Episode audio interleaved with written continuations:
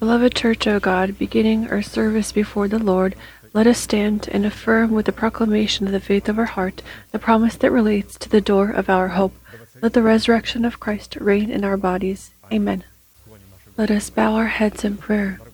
Dear Heavenly Father, in the name of Jesus Christ, we are grateful to your holy name for this once again privilege to be in this place that your hand has outlined for the worship of your holy name. And so allow your inheritance in the name of the blood of the covenant to be lifted to heights higher than us, and to break all burden and sin that binds us. May in the service be cursed as before all the works of devil, illnesses, poverty, premature death, demonic dependencies, all forms of fears, depression, destruction, stagnancy, ignorance, all of this. Let it depart from the tents of your holy people and stand, Lord, on the place of your rest, you in the ark of your might, and may your saints be clothed in your salvation, and may they rejoice before your countenance. Give us more from your Spirit, fill us with your Holy Spirit, and allow us to find your holy countenance. We thank you that this service is presented into your divine arms by Apostle Arkady, and we ask you to continue to lead it with your high and uplifted hand. Almighty God, Father, Son, and Holy Spirit. Amen. May you be blessed. Please be seated.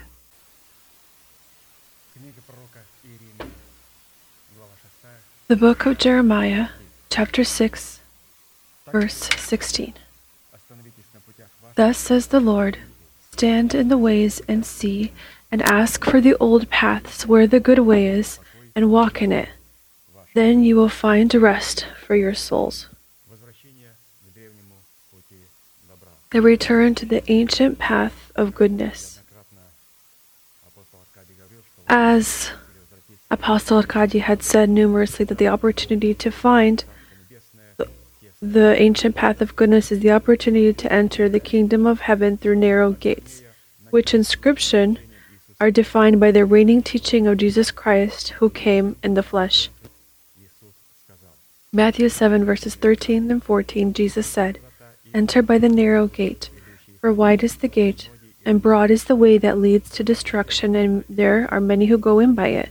Because narrow is the gate and difficult is the way which leads to life, and there are few who find it. And as we have previously noted, not many are able to find the old way of good, as the narrow gates and the reigning teaching of Christ. And according to Christ, many can't find the narrow gates in the reigning teaching of Christ due to their stiffness and ignorance. Because if they were to find it, they would revile it and consider it a heretical delusion, causing them to inherit eternal perdition.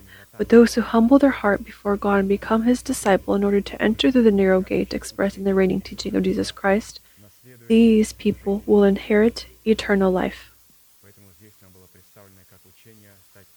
That's why here for us was presented the teaching and the church of the Lord Jesus as the narrow gates.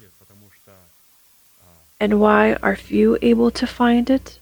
Because behind this is a particular price. The church coincides to this quality of narrow gates. It is written, they, uh, she is tossed to and fro by fierce winds. This is the definition that God provides to the church, who is a narrow gate. How religion looks at it, how this world looks upon it. But the Lord said, I will place the stone on your ruins, and on your foundation I will lay sapphires. So this church that is poor to tossed to and fro, he gave a promise. And we turn to the words of Apostle Paul as the foundation of our study who, according to the mercy and inspiration of the Holy Spirit, was able to, in short definitions, sum up the contents of the order that is present in the teaching of Christ, and we'll read it in an extended version or translation. Hebrews chapter 6, verses 1 through 2.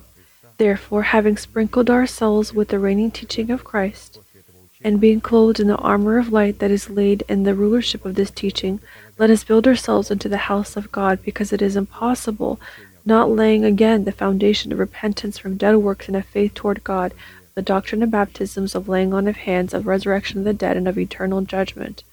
So, this is the interesting definition. And it is not just the commentary of our pastor, this is the explanation of pastor of this place of scripture. Because an incorrectly understood place of scripture will define some to perdition and others to eternal life. Because people don't understand what it means to having left the the reigning teaching of Christ and people leave. To they set it aside. They put it on the top shelf. They throw it away to go towards some kind of unknown perfection. Others understand the word to leave is to remain among ourselves, that then what we remain among ourselves we can place into circulation the deposit of our salvation why is there such a difference that some leave it by throwing it away others leave it by leaving it among themselves, laying it as a foundation? Because not everyone understands what first fruits are. First fruits or elementary is not something insignificant, not milk or something that is unnecessary. First fruits elementary, it is the beginning, it is the root, it is the foundation, it is the reign, and it is the rulership. How can this be left? This is necessary to lay as a foundation, and these truths, as Pastor has wrote, we ought to sprinkle ourselves. In order to sprinkle ourselves, we needed to build build a tabernacle. We needed to, as a priest, wash our wash our bodies, be clothed in royal garments, and to sprinkle all this in blood. How can we leave this? How can we remove this? How can we throw it away? That's why we defined according to the mercy of God through that which we have read by our apostle that elementary principles of Christ is the root, foundation, reign, and rulership. And to leave it means to begin to sprinkle ourselves, to lay as a foundation, in order to build ourselves into a holy home and a royal priesthood. In the image of the four rivers flowing from Eden for the nourishment of the garden, which was a prototype of the four fundamental and reigning teachings of Christ, this is that river that went out from Eden and was separated into four reigning teachings, each of which had in itself a triplicity of different functions, which total to the number 12. The one reigning teaching, which is divided into four teachings doctrine of baptism, laying on of hands, resurrection of the dead, and eternal judgment. And each of these te- teachings has triplicity. Twelve is the order of God that is present in the teaching of Jesus Christ who came in the flesh. Jesus said, Are there not twelve hours in the day? And he smiled. Well, what does this have to do with anything? What does number 12 have to do with anything? He says, Think about it. Are there not 12 hours in the order of God, in the order of light? And we dwell in this order of light, in these truths, which are the reigning teaching of Jesus Christ we have stopped to study the doctrine of baptisms. When studying the doctrine of baptisms, we've noted that it is one in the sense that all three baptisms immerse us in the death of the Lord Jesus, but they perform different functions. For example, the main function that the death of Christ is called to fulfill in water baptism is to separate a person from the world that lies in evil. The main function that the death of Christ and baptism in the Holy Spirit is called to fulfill is to separate us from the vain life of our forefathers, and the main function of baptism in fire is called to the death of Jesus Christ, separate the old man from the new man, to separate the wise from the foolish. And this will never happen until we separate the old man from the new man. And when this happens, then at the doorstep of the weak, the foolish will say, My God, give us our oil. We didn't know that we were foolish virgins. But this will not happen until the wise in their heart and their essence separate their soul from their spirit. Until our new man is not separated from the old man. And when this happens, only then in the church of God there will be the separation between the foolish and the wise.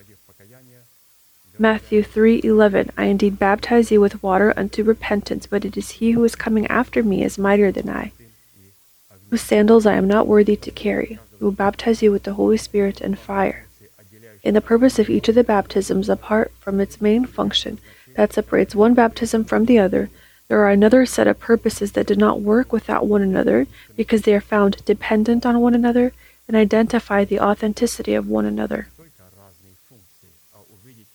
We need to see in baptism not just different functions, but to see what unites them into one whole, and it is the death of the Lord Jesus Christ. Because we open in the death of the Lord Jesus, Christ and the Holy Spirit, and God the Father. But all of this is done in the death of the Lord Jesus, and each one participates in this death in order to illuminate certain qualities of either the Son or the Holy Spirit or the Father although all of them look like one another, but in each of the baptisms, there is a certain character of God that is expressed that desires to be expressed in man. In a certain format, as much as God and the level of our faith have allowed us, we have already studied the doctrine of water baptism and the doctrine of baptism in the Holy Spirit. Therefore, let us turn our attention to studying the doctrine of baptism in fire, which lay as a foundation of the wall of the New Jerusalem comprised of the third precious stone, chalcedony. Revelation 21:19. The foundations of the wall of the city were adorned with all kinds of precious stones. The third chalcedony. Baptism and fire, the third foundation, chalcedony.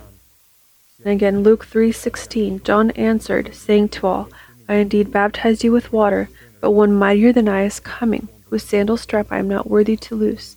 He will baptize you with the Holy Spirit and fire.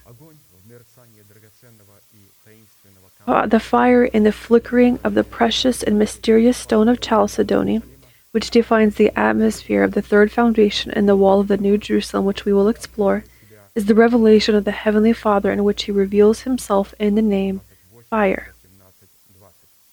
Matthew 28, verses 18 through 20. And Jesus came and spoke to them, saying to his disciples, All authority has been given to me in heaven and on earth. Go therefore and make disciples of all the nations, baptizing them in the name of the Father and the Son and the Holy Spirit, teaching them to observe all things that I have commanded you. And lo, I am with you always, even to the end of the age. In this place, the scripture is presented not a functional order in the sequence of baptisms, but a hierarchical order in the sequence of the names of God, at the head of which stands the name of the Heavenly Father, from whom all three forms of baptism are called to be fulfilled. So when he said, I will baptize you in the name of the Father, Son, and Holy Spirit, where in the hierarchy there is first the Father, then the second Son, and then the Holy Spirit, but this is the hierarchical order. The functional order does not begin from the Father. In the beginning, in water baptism, where we uncover the Son, second, baptism in the Holy Spirit, where the Holy Spirit becomes the Lord and ruler of our life in order to lead us with Christ to the groom, to Christ, and then with Christ to lead us to baptism in fire, in which we come and stand before the Father. So, the hierarchical order God the Father, Son, and Holy Spirit, the functional order of baptism of water, we are immersed in the Son. Baptism in the Holy Spirit, we are immersed in the Holy Spirit. And baptism in fire, we are immersed into the God the Father. Speaking of baptism in fire, which, like baptism in the Holy Spirit, is called to come down to earth from heaven, Jesus said, I came to send fire on the earth, and how I wish it were already kindled. Very important here to highlight three baptisms. The first baptism, is full immersion into water. This next two, where a person does not is not present, only his magnificent one, Yahweh. He comes as a flood from heaven. This is the Holy Spirit who descends upon me as the river of God in baptism in the Holy Spirit, and this is the fire of God, which fully as a river comes upon me when I coincide to an altar or a sacrifice of a burnt offering.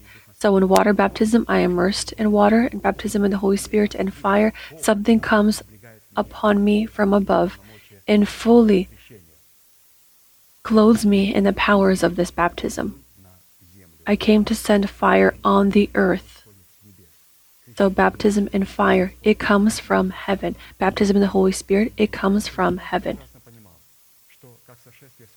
Christ knew fully well that the descent of the Holy Spirit as well as the descent of fire could be brought on earth only after his sacrificial death for his church and his resurrection in which his church will be justified before the Father Romans 4:25 who was delivered up because of our offenses and was raised because of our justification in other words all three types of baptisms are the imperishable inheritance prepared for the people for whom God imputed righteousness not by works but by their faith in his words and this kind of faith in His words is comprised of knowing who God is for us in Christ Jesus and what God has done for us in Christ Jesus. And to have faith or believe means to call those things which do not exist as though they did, just like Abraham had done. Abraham, whom God had made the father of many nations. It is written of him, Romans chapter 4 verses 13 and 17. For the promise that he would be the heir of peace was not to Abraham or to his seed through the law, but through the righteousness of faith. The righteousness of faith, as it is written, I have made you a father of many nations in the presence of him whom he believed, God who gives life to the dead and calls those things which do not exist as though they did. And so all three baptisms, and in part baptism in fire, contain those powers that are called to separate us from what is earthly and corrupt and attach us to what is heavenly and imperishable. Here is the next image. What did we need to highlight for ourselves? That when God immerses us into water, either He, in baptism in the Holy Spirit, comes upon us as a river, or in baptism in fire, He comes upon us as His all consuming fire. He comes only upon the righteous. He does not come in order to cleanse, He comes upon that which is already pure. First, it is necessary for a person to become pure. First, there was a pure sacrifice that was taken and separated in order for it to become holy, in order to then use it as a sacrifice. The same thing here. God had imputed to Abraham as righteousness, or he gave him righteousness. Therefore, baptism in water, when we do this, we do not baptize so that on the bottom of the river or the pool or the water or wherever,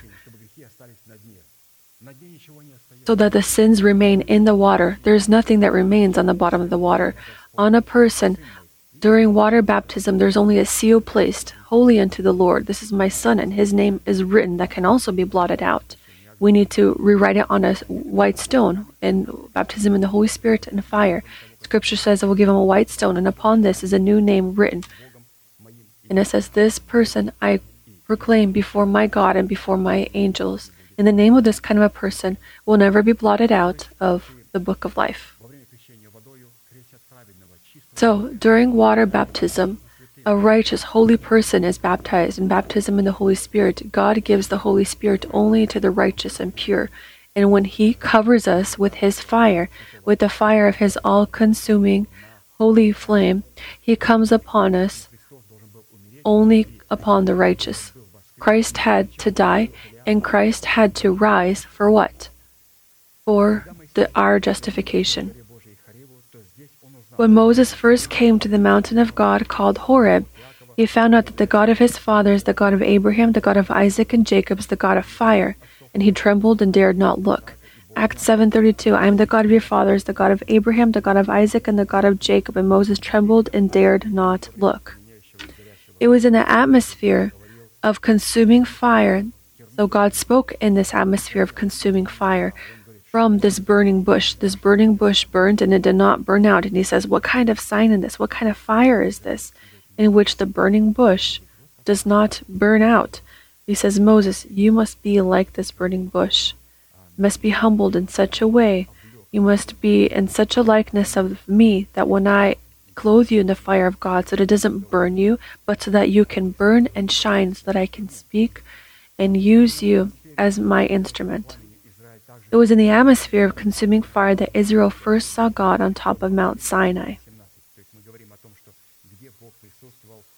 Exodus 24, 16 through 17, we are talking about how God was present or where God was present in the form of fire. Exodus 24, verses 16 through 17. Now the glory of the Lord rested on Mount Sinai, and the cloud covered it six days. And on the seventh day he called to Moses out of the midst of the cloud. The sight of the glory of the Lord was like a consuming fire on the top of the mountain in the eyes of the children of Israel. Obviously, consuming fire can come only from the one who is this fire, according to his original nature. Deuteronomy 4:24 says, "For the Lord your God is a consuming fire, a zealous God." Thus, in the revelation of his name fire, God wanted to show Israel the nature of his consuming zeal.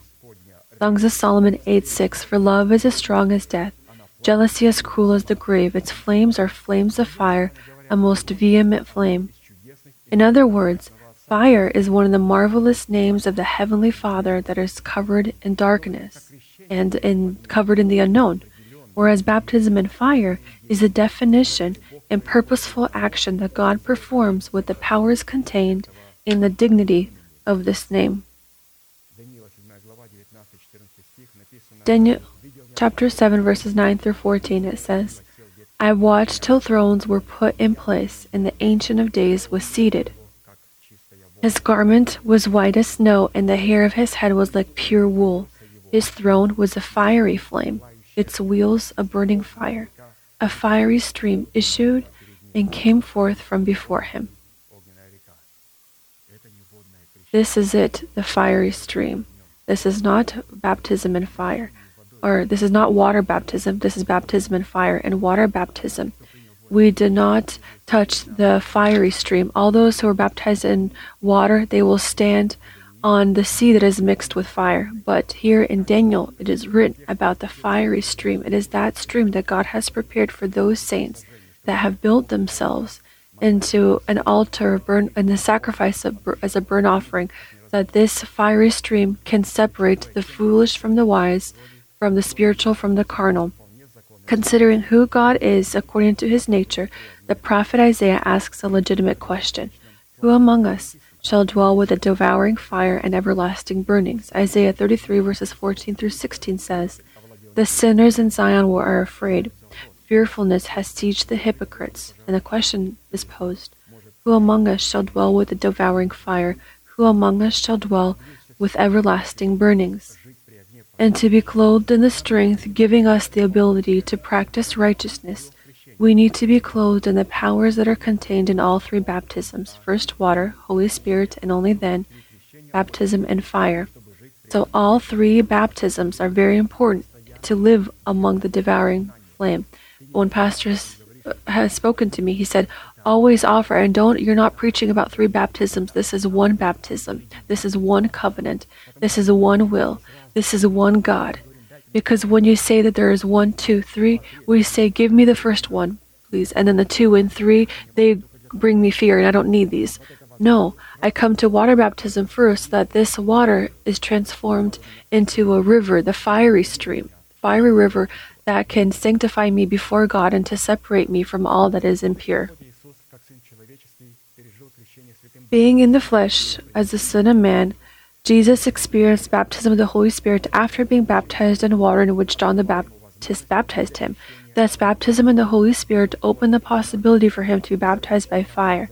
Regarding this, he once addressed his disciples and said, Matthew chapter 20, verses 22 through 23. Are you able to drink the cup that I am about to drink and baptize with the baptism that I am baptized with? He begins to uncover to his disciples the essence of the fiery stream, and they say to him, We are able. And so he said to them, You will indeed drink my cup and be baptized with the baptism that I am baptized baptized with.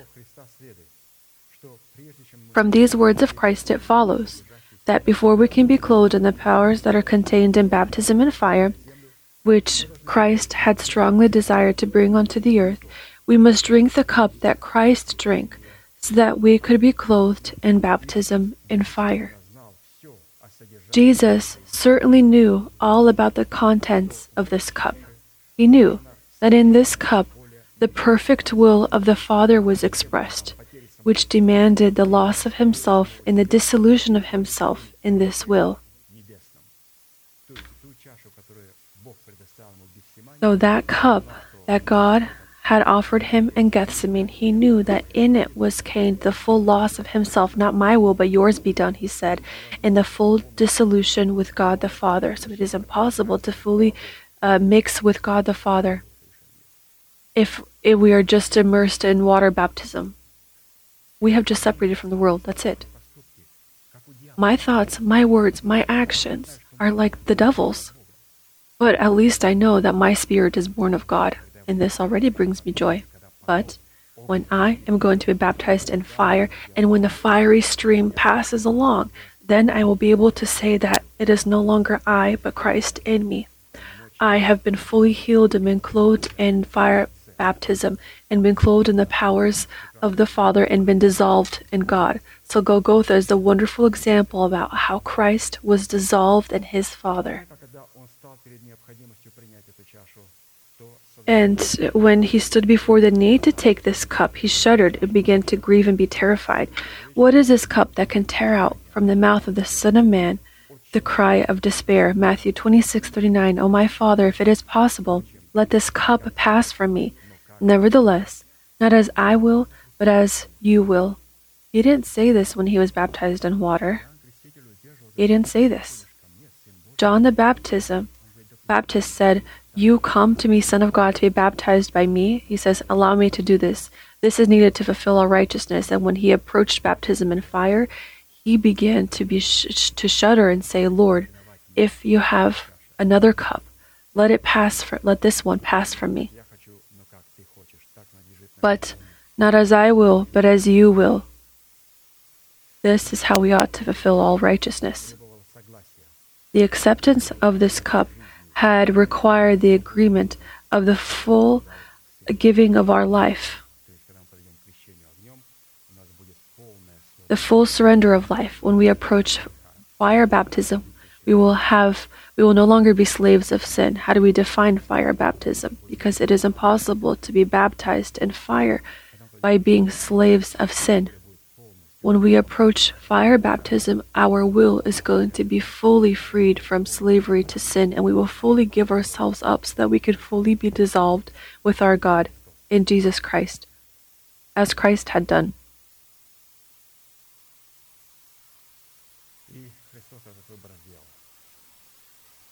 And Christ had made this decision.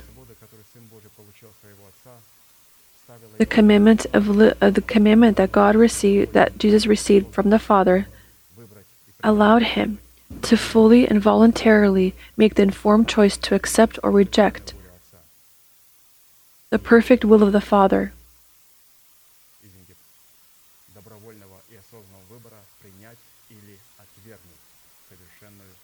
I will read it again. Yet the sovereign right and authority of the voluntary informed choice to accept or reject the perfect will of the Father, and he made this choice. John 10 17 through 18. Therefore, I lay down my life that I may take it again. No one takes it from me, but I lay it down of myself. I have power to lay it down, and I have power to take it again. This command I have received from my Father.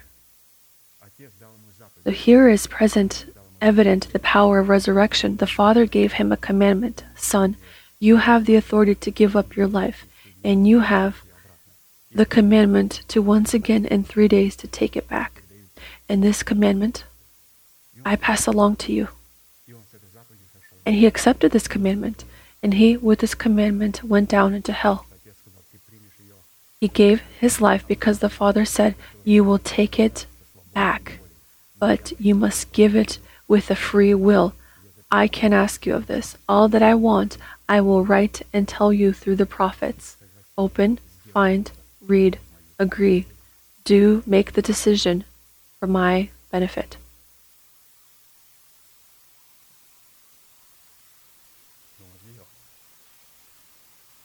And he did this.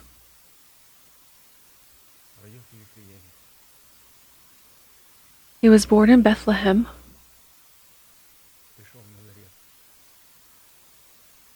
He came to Nazarene. And he made the decision that he is the one of whom this is written about here.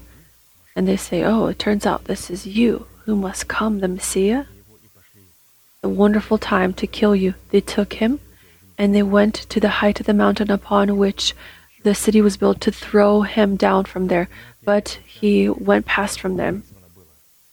The acceptance of this cup was first called to unveil the relationship of the Son with the Father and show the depth and absoluteness of his obedience to the perfect will of the Father, and to be witness of the full readiness to fulfill all the requirements of this burnt sacrifice for offering himself to God as a sweet incense. So, if you are asked, this cup, what is this cup?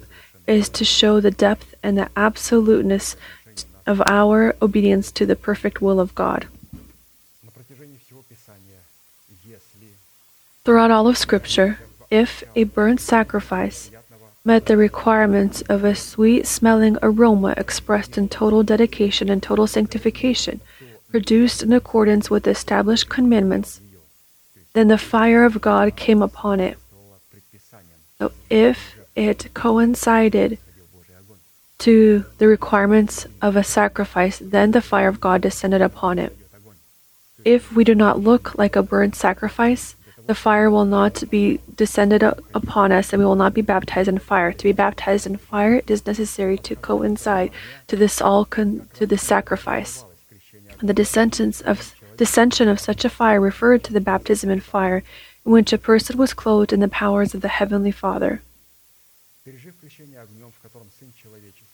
By having gone through fire baptism in which the Son of God was clothed in the powers of his Father, he could say, I am alive forevermore, and Amen, I have the keys of Hades and of death. This authority is needed so that the power of death in the face of the old man could be cast out from our body. From what kind of a body? From the body of that Christian who with Christ could say, I am given all authority in heaven and on earth in the subject of my spirit, soul, and body. And in Christ we have this power, and we have the keys of Hades and of death, and therefore let the power of death be overthrown, cast out from my body. Christ had said this when he had endured baptism in water, Holy Spirit, and fire. This is not just to wait. You will say, Look at the clock. Well, when will this come? I am I am impatient. How much longer should I wait? Friends, we need to prepare ourselves and to make ourselves a sacrifice. A sacrifice that is ready, ready to be uh, a burnt sacrifice. And so, for us to accept the cup that we must drink from in order to receive the ability to be clothed in the powers that are contained in fire baptism like Christ, total dedic- dedication and total sanctification must be present. However, the shameful cross, agony of total mortal torment, complete loneliness and abandonment by the Father will be absent, because the shameful cross, agony of mortal torment, complete loneliness and abandonment by the Father was our natural state before our conversion to God. And this is what Christ endured when he drank his cup. We are not going to drink from this cup. That's why it's very important. When we go, uh, we accept water baptism, we baptize the righteous. When we accept baptism of the Holy Spirit, we accept it as those that are righteous. When we're baptized in fire, God baptizes those that are righteous. And the righteous will not endure that agony that Christ had endured, that loneliness, and that deathly mortal torment that Christ had felt on the cross. There's going to be a completely different portion. If Christ suffered for our sin, then we suffer for the truth. If Christ on the cross spoke and said, Father, why have you covered your face from me? And after these words, he died from the breaking of the heart. He says, I can't do this anymore. Take my spirit. And he died. The cross did not kill him. He could have lived a few days on the cross. Slaves on the cross, they had lived several days on the cross. The cross did not kill him, but the cross was the weapon against death. He had died from the breaking of his heart. And when uh, the spear crushed his rib, then from this rib was water. This means that a person had endured a great shock and a breaking of the heart. He died on the cross. But the cross did not kill him. We are a living sacrifice. We die every day, but we continue to live, to live in the flesh. Because as we read, the shameful cross, agony and mortal torment, complete loneliness and abandonment, to take us out from this torment of death, the Son of God on the shameful cross exchanged with us his nature and took upon himself the nature of our sin while clothing us in His holiness. That's why when Christ said, My God, why have you forsaken me? we say, Lord, thank you, Father, that in these events I had never felt this kind of closeness to you and when everything is going against me. Yet I feel the closeness of the Heavenly Father because Christ had exchanged it for us on the cross. And that which we endure today, that which we endure in fire baptism, is that which the Son of God had to endure. But that which He endured on the cross 2,000 years ago is that which each of us had to endure. But the Lord had exchanged fates, and He said, I will endure what you had to endure, but you will endure the sweetness of relationship with the Father, which I had to, which I was called to endure, but we have exchanged fates. And the trials that we will endure is neither the cup nor the baptism, but the ability to be cleansed from of every foreign impurity and the ability to be affirmed in God. Approaching the baptism, we must already be cleansed and sanctified, because entrance into the inheritance that is contained in the powers of baptism is not washing ourselves of carnal impurity, but a seal of the righteousness that already exists in us. So the cup is not a test. The cup demonstrates before God the state of our heart, the state of contrition. And when God sees this cup that is filled with this character of Christ, then He is going to send the fire of God upon it. And therefore, the acceptance of the cup is the acceptance of total dedication and sanctification, so that we can present ourselves as a burning sacrifice to God in order to be a sweet smelling aroma. And baptism in fire, on one hand, is God's acceptance of our total dedication, and on the other hand, our coronation in Christ. For everyone will be seasoned with fire, and every sacrifice will be seasoned with salt. Mark 9:49. To be seasoned with fire means to be separated by fire. God separates through fire. He separates the pure and he makes it holy. God seasons us so that we can become holy through his holy fire. Who? Holy. Holy person. A pure person, a righteous. He, through His fire, separates so that we can become holy in such a way. And this He does through baptism in fire. Baptism in fire will not happen until we have this kind of a cup. And we are drawing closer and closer to understand what kind of cup this is, which Christ was horrified by. This is the cup that we had to drink. He says, I will give you another cup.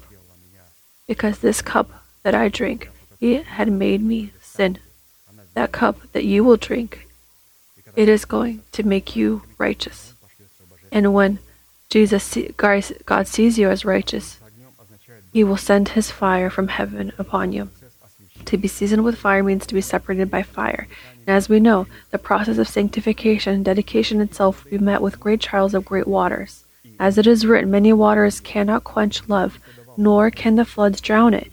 If a man would give for love all the wealth of his house, it would be utterly despised. So our love is going to be verified by these great waters. He had allowed waters from him in order to endure him, but many waters cannot quench love.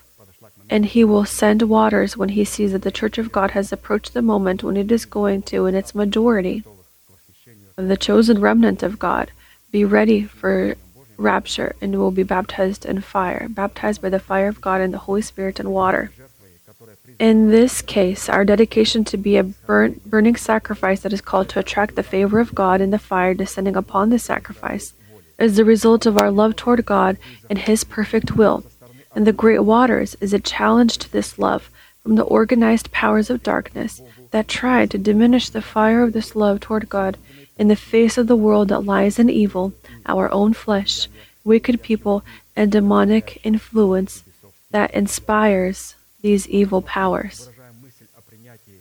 Apostle Paul, expressing the idea about the acceptance of the cup, says that it is God who allows the organized powers of darkness to resist and challenge our readiness to drink the cup offered by Him for one purpose to affirm us in the acceptance of this cup that we can be made unshakable. Hebrews 12:26 says, but now he has promised, saying, Yet once more I shake not only the earth, but also heaven. Thus, to be clothed in fire baptism, to be immersed in fire baptism, to be separated through fire baptism, or to be partaking to God and His throne through fire baptism means to draw the favor of God upon ourselves.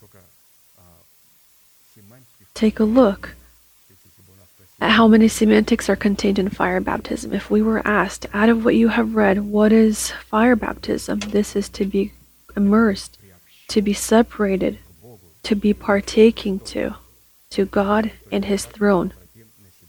And this occurs when we turn upon ourselves the favor of God. Isaiah 66 2. But on this one will I look, on him who is and of a contrite spirit, who trembles at my word. The verb to look means to immerse in fire, separate by fire, clothe by fire. Each time the Lord looked, he liked the sacrifice that we brought. For example, when Abel had brought, he gave his answer in the form of fire.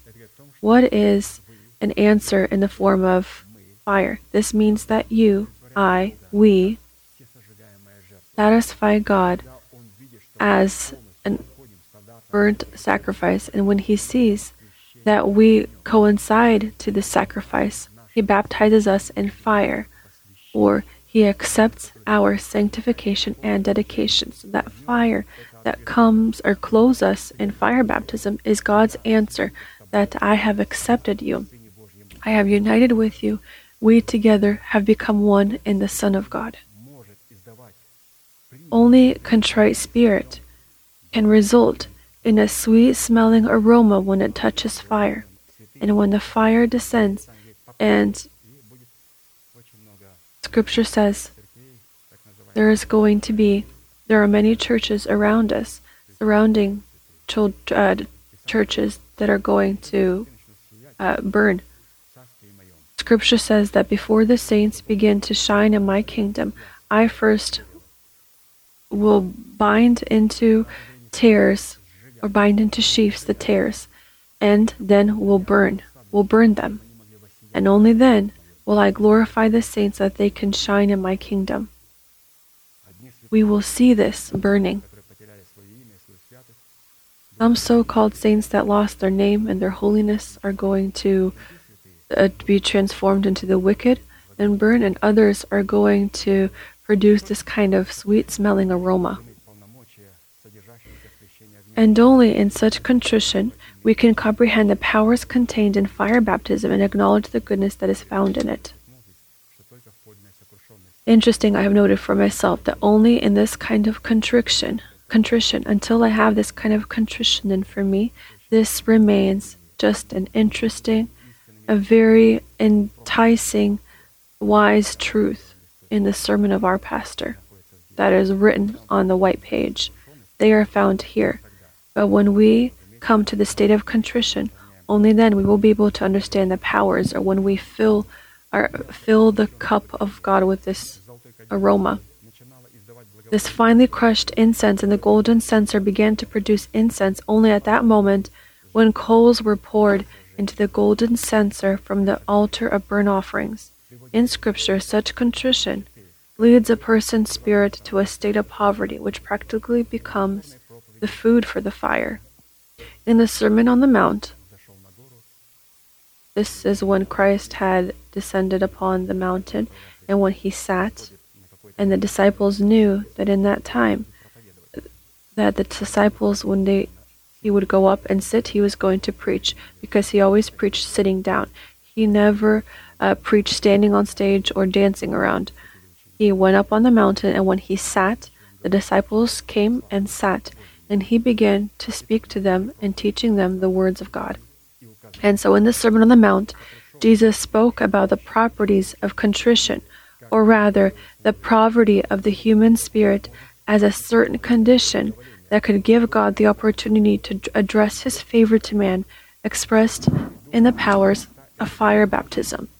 A contrite spirit, according to the words of Christ, is a poor spirit that draws fire upon itself and becomes food for the fire, or rather, becomes the owner of the kingdom of heaven. And so, we will take a look at certain components, out of which are comprised the cup, and we will define, we will define this cup that was offered to us.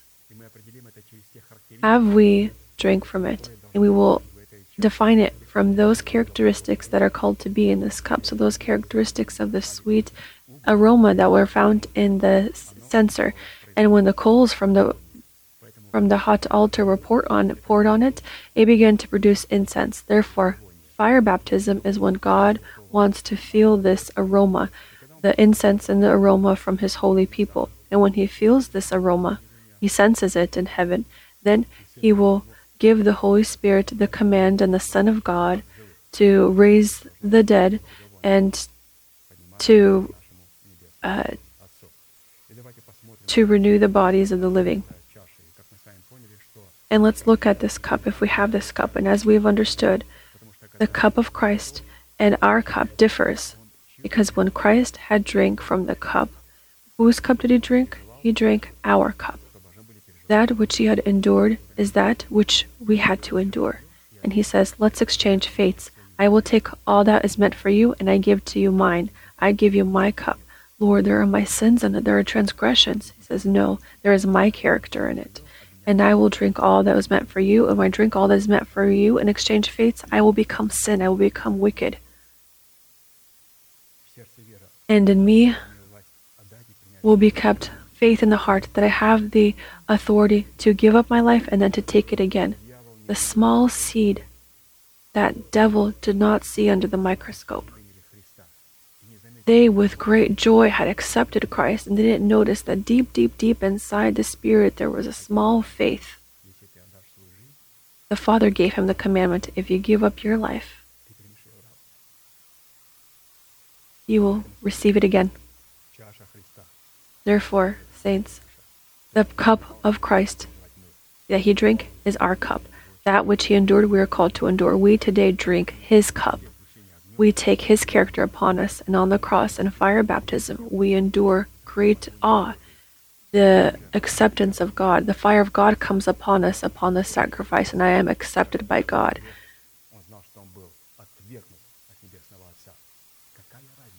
Christ knew when the fire came upon him that he was rejected by the Father. And here, Pastor interestingly shows the difference. We can see this in different sermons. We won't talk about it today. The difference between our cross and the cross of Christ. Christ said, Take up your cross and follow after me, because my cross differs from your cross. I have died for your sins, but you suffer for my truth. I have lost a relationship with my Father, but you gain a relationship with the Father. I will try to reconcile on the cross, and you will try to help me in that which I which can be done in the church to separate the pure from impure, the foolish from the wise. Because all that I can do is that I can gather everyone in the church, all those that are called. Help me with your holiness through baptism to separate this, because without you I can't do this. I need saints. Saints who are going to be baptized in fire so that I can see here's one who is holy, here's one who is lawless. Angel said, Let us take out all these tares. He says, No, only when the sh- when the saints will shine, then we will gather all the all the sheaves and the tares. So let us look at the components of the cup that differs. And he he says, Here is the cup, here is my cup, drink from it. And we are defining when we drink it, what contents we begin to have. And when we drink of this cup, then God's fire will come upon us. And so the first component of the cup that is written about in Matthew chapter 5 verse 3. This is the Sermon on the Mount. The component of the cup preparing us for baptism in fire is the price for having a poor spirit. Matthew 5 3. Blessed are the poor in spirit, for theirs is the kingdom of heaven. Poverty of the spirit, on one hand, is the result of death to sin or complete freedom from sin, and on the other hand, it is the result of complete dependence on dedication to God. I am fully dependent on God and not dependent on sin. These are two sides of one coin. It is not enough to just say, Lord, I completely depend on you. He says you will co- co- fully depend on me when you are fully independent from sin. And when I see that you have a will and I ask you and I show you this cup, are you going to be able to accept it? And you will say, Lord, not my will, but yours be done. Now I want to unite with you into one. And God will never begin to unite with us until our will is freed from slavery to sin. We cannot be slaves to sin. When we are not slaves to sin, then the Lord will offer us to be betrothed. And we will give an agreement to this to unite and become one with Him. The second component of the cup to prepare us to for baptism in fire is the ability to express our cries before God in mourning. We are continuing to talk about what God said on the Sermon on the Mount. He showed us the components of His cup, which He passed on to us, and we passed on to Him our cup with our sins and our transgressions. He drank our cup and passed along through the Sermon on the Mount His cup. Matthew chapter 5 verse 4 Blessed are those who mourn, for they shall be comforted. According to these words, these are not tears of self pity or resentment and defeat. They are tears of tenderness and sorrow, tears of supplication and compassion, followed by consolation or peace. Hebrews 5 verses 7 through 9. Who, in the days of his flesh, when he had offered up prayers and supplications with vehement cries and tears to him who was able to save him from death, and was heard because of his godly fear Though he was a son, yet he learned obedience by the things which he suffered, and having been perfected, he became the author of eternal salvation to all who obey him. These kinds of supplications expressed in tears is the desire and readiness to accept the fate from God in the cup which contains our glory in Christ and our calling in Christ. Cries or tears with reverence. We ought to be reverent before God. And when we have reverence, our calling will be uncovered in God. And oftentimes, when prophets, when one of the prophets had saw the book written from the one who sat on the throne of God the Father, and he saw that there is no one who could uncover this book. John saw that no one could cover it. He saw that no one could unseal the fullness of salvation for man. Only for the spirit. Well, what about the soul, the dead that is dead, that is dying? What about the decaying body? How can it be adopted? And one of the elders said, Don't cry. This can only be done by one. Here is the lion from the tribe of Judah, and he saw the lamb pierced Jesus Christ. He is going to be able to uncover this book. He, in his death and water baptism, Holy Spirit, and fire for the saints, will be able to uncover that fate which God had passed along to them. He had tears of reverence. He had strongly desired that this promise be uncovered. The third component of the cup to prepare us to fire baptism is being clothed in meekness that coincides with the Spirit of Christ. Matthew 5 5. Blessed are the meek, for they shall inherit the earth. To inherit the earth is to enter into the inheritance that is contained in the reigning teaching of Christ in the adoption of our body. A meek spirit is the Spirit of Christ that is ready and able to accept his calling in the cup of the Lord expressed in his total sanctification and dedication.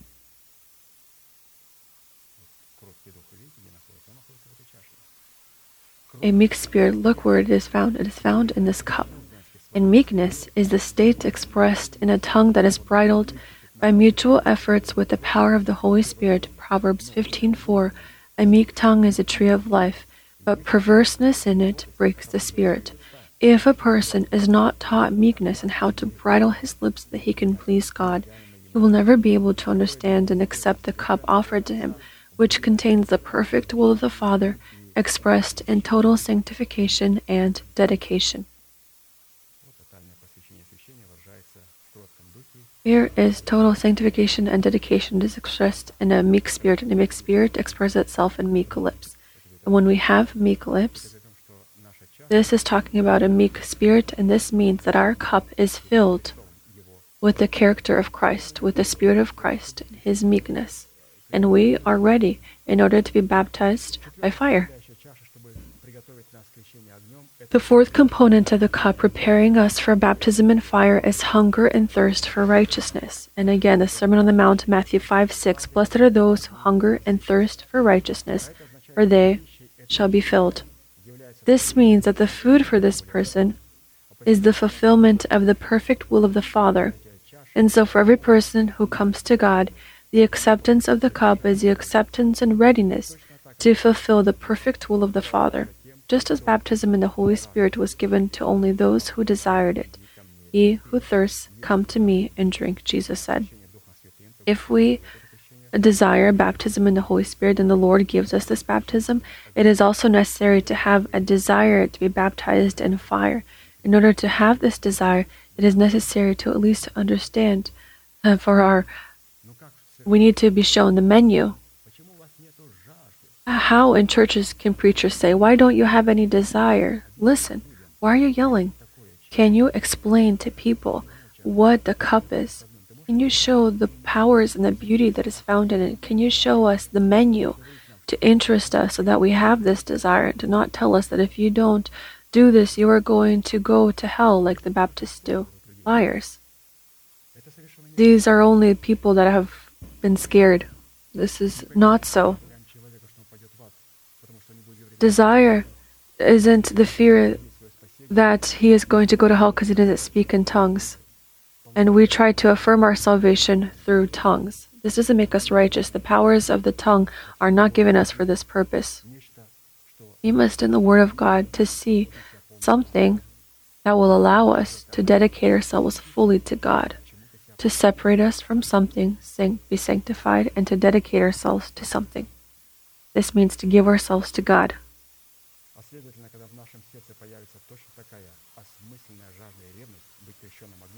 When this kind of meaningful hunger and thirst and zeal to be baptized in fire comes in our heart, the same hunger and zeal that we had to endure baptism in the Holy Spirit, this will mean that we have accepted the cup and brought ourselves to a state of readiness to be a burnt sacrifice, which will allow the Holy Spirit to clothe us in fire and immerse us into the Father, thanks to which we will encounter the powers contained in baptism in fire.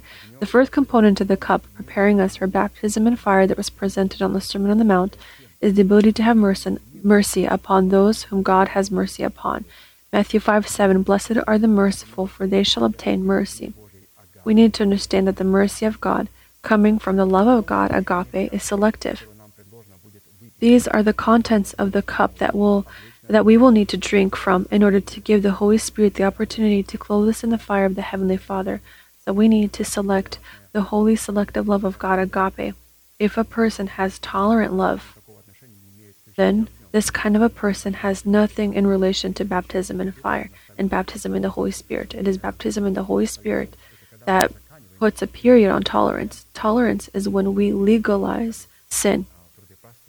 As we had read yesterday, the labors of pastor during the marital ceremony, that he offers saints, husband and wife, man and woman, to a compromise. A marriage is a compromise, but a compromise is when we find the points of contention that do not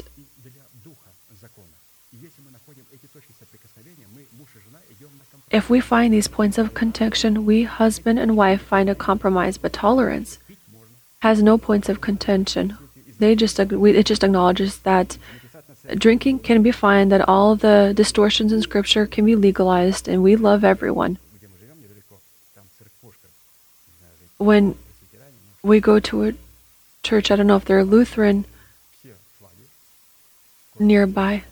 There are all kinds of flags except for the Christian flag, different colors, and it says, We love all. First, there's the black, then the rainbow colors, and then all the white and all the other colors. How can you love everyone? You love that which God despises. I'm not talking about race.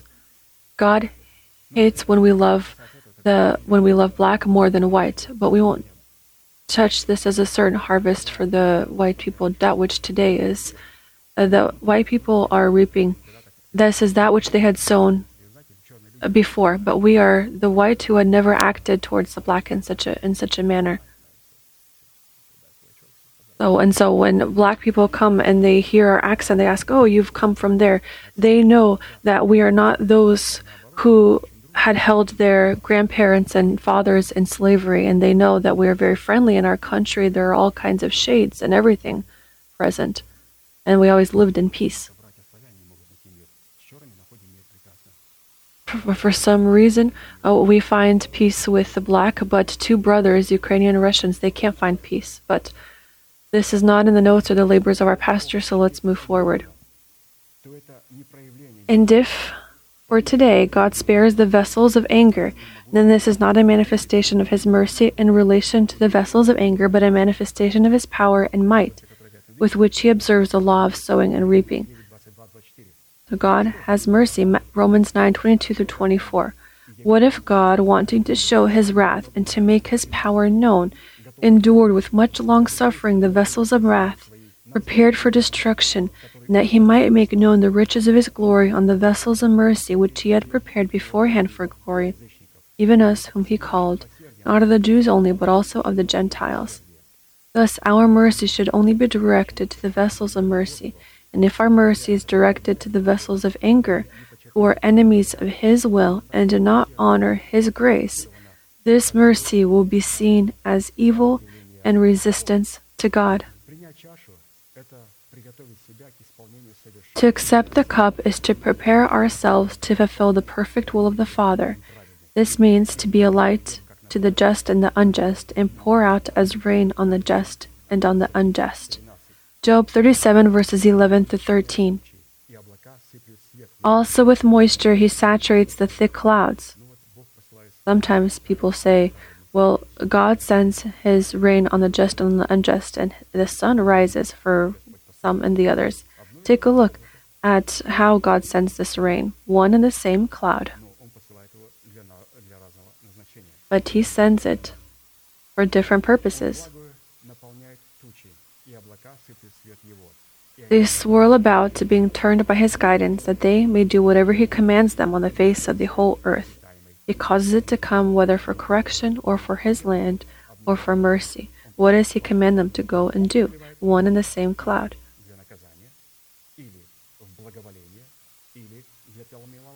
and this is for correction or for mercy. So, to punish the wicked and the lawless, to have mercy on the repenting sinners, and to show mercy and grace to the saints, to bless them and to pray for them.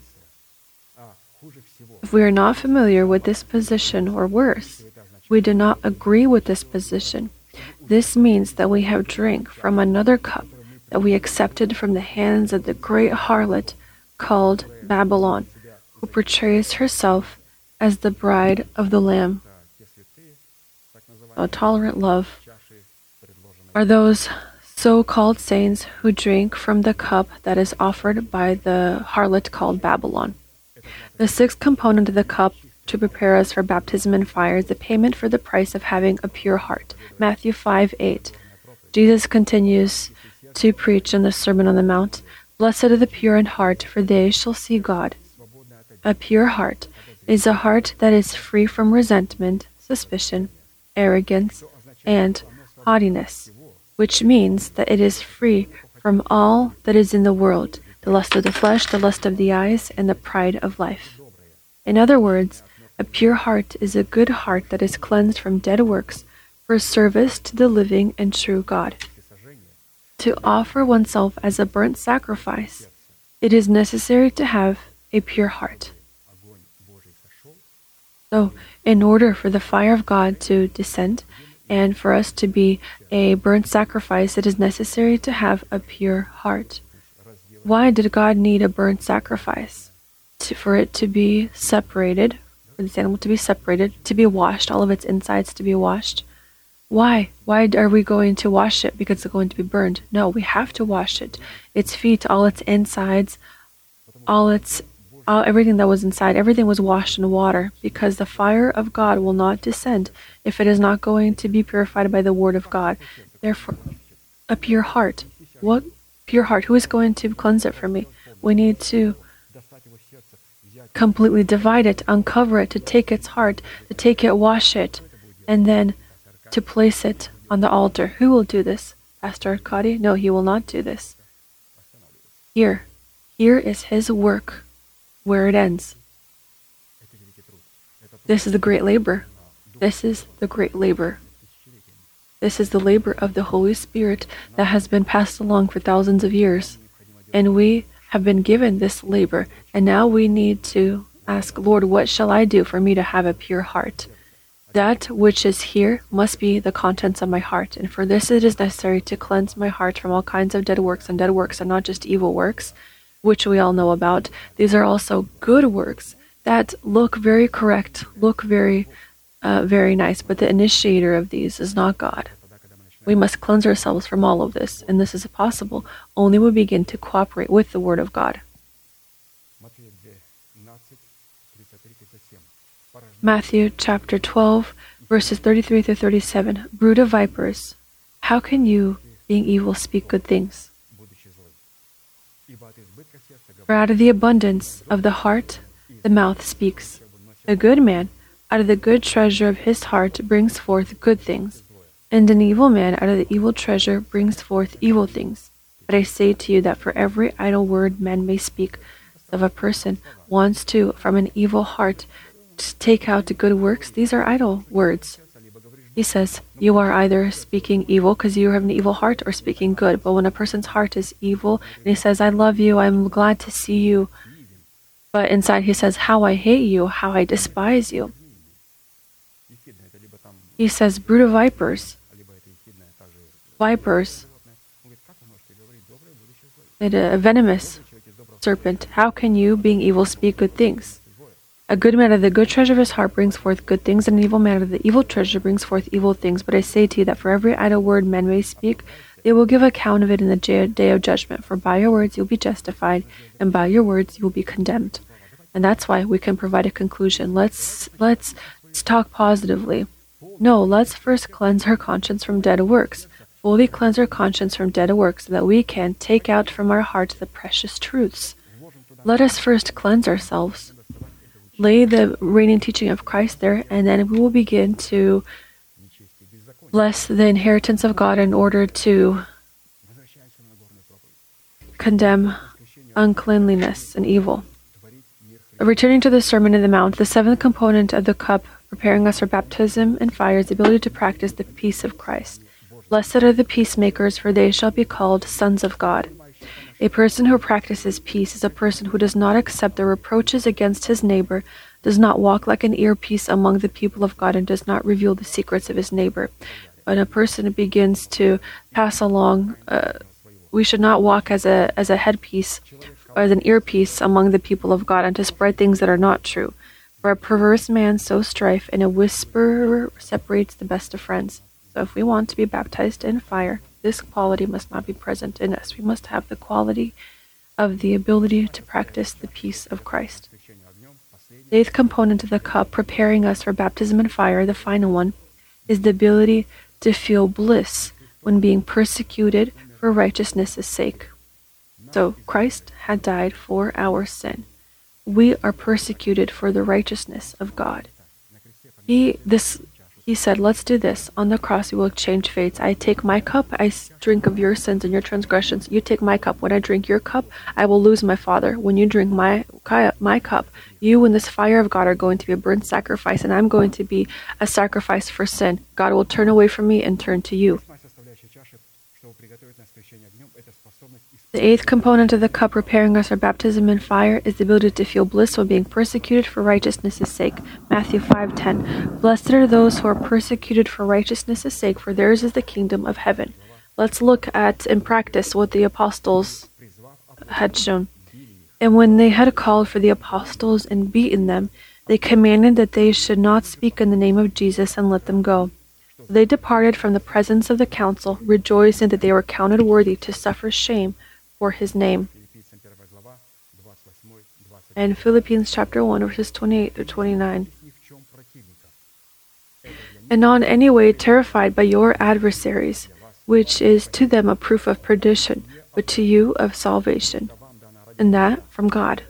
For to you it has been granted on behalf of Christ not only to believe in him, but also to suffer for his sake At this word, we will conclude, and right now, I repeat after Pastor Arkady, I want to say that we are waiting each for each holy person upon this altar, each holy saint who wants to be delivered from his sin, dependence on sin, from slavery to sin, because we today heard a very important component, a very important component, that in order to endure fire baptism, it is necessary for us to not be slaves to sin. And in order to finally live without sin, to finally, we've been tired. We've been tired from these thoughts, these sins, these desires. We've grown tired of it. Not for this. When we accept, we receive this kind of state, the Father will ask, Do you want to be united with me? Do you want to become one with me? And we say, I want to, Lord. But there are certain steps to this question. And these steps is to leave our sin, to repent of our sins, to judge it, and to proclaim our justification together with the church and our redemption and salvation. We will wait for you upon this place at this altar, and then we will pray together with one prayer.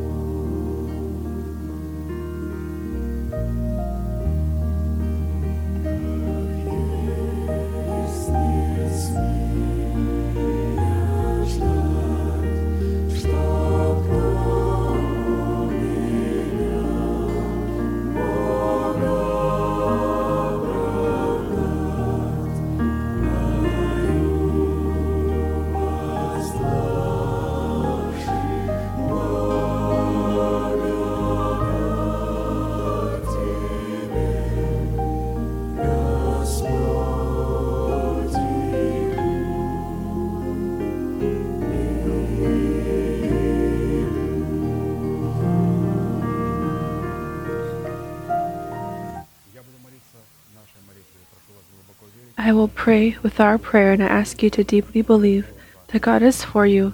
He is not against you. He has loved us with an everlasting love.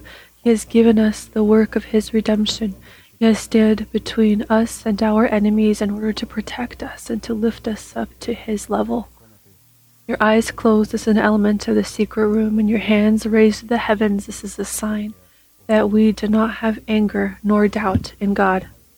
Please pray along with me.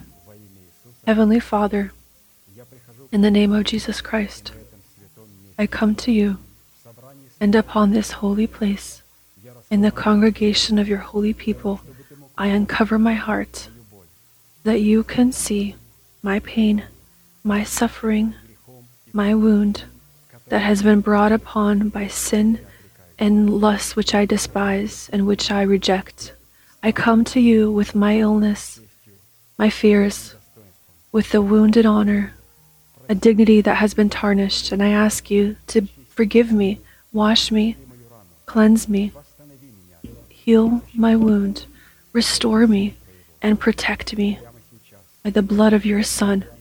And right now, before heaven and hell, I want to proclaim that according to your word, I am washed, I am cleansed, I am healed, I am restored. I am justified. I am saved. Your sins are forgiven and transgressions in the name of Jesus Christ. May the Lord bless you.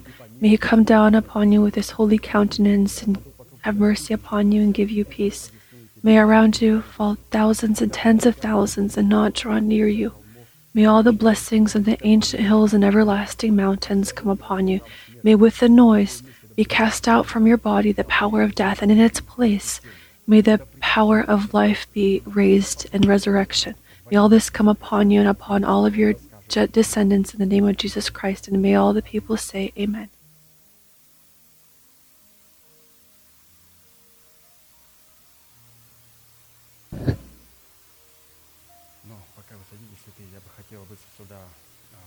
While you were sitting, I would like to call out our sister Jeanette Federer.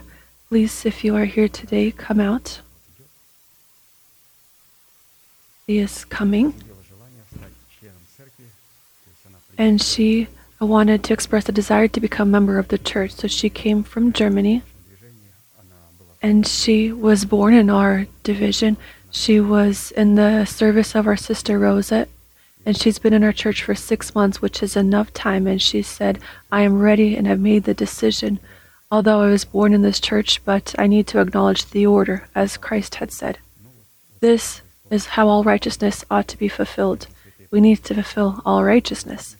Therefore, please raise your right hand, the symbol of your righteous act, and we are going to bless her.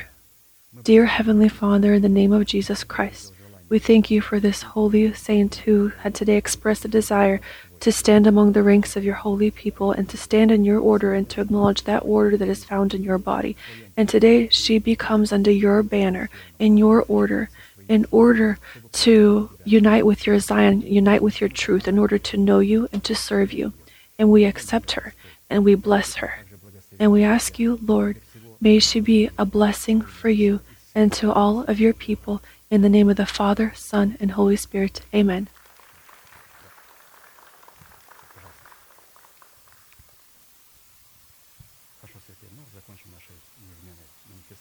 All right, and we will conclude with our unchanging manifestation.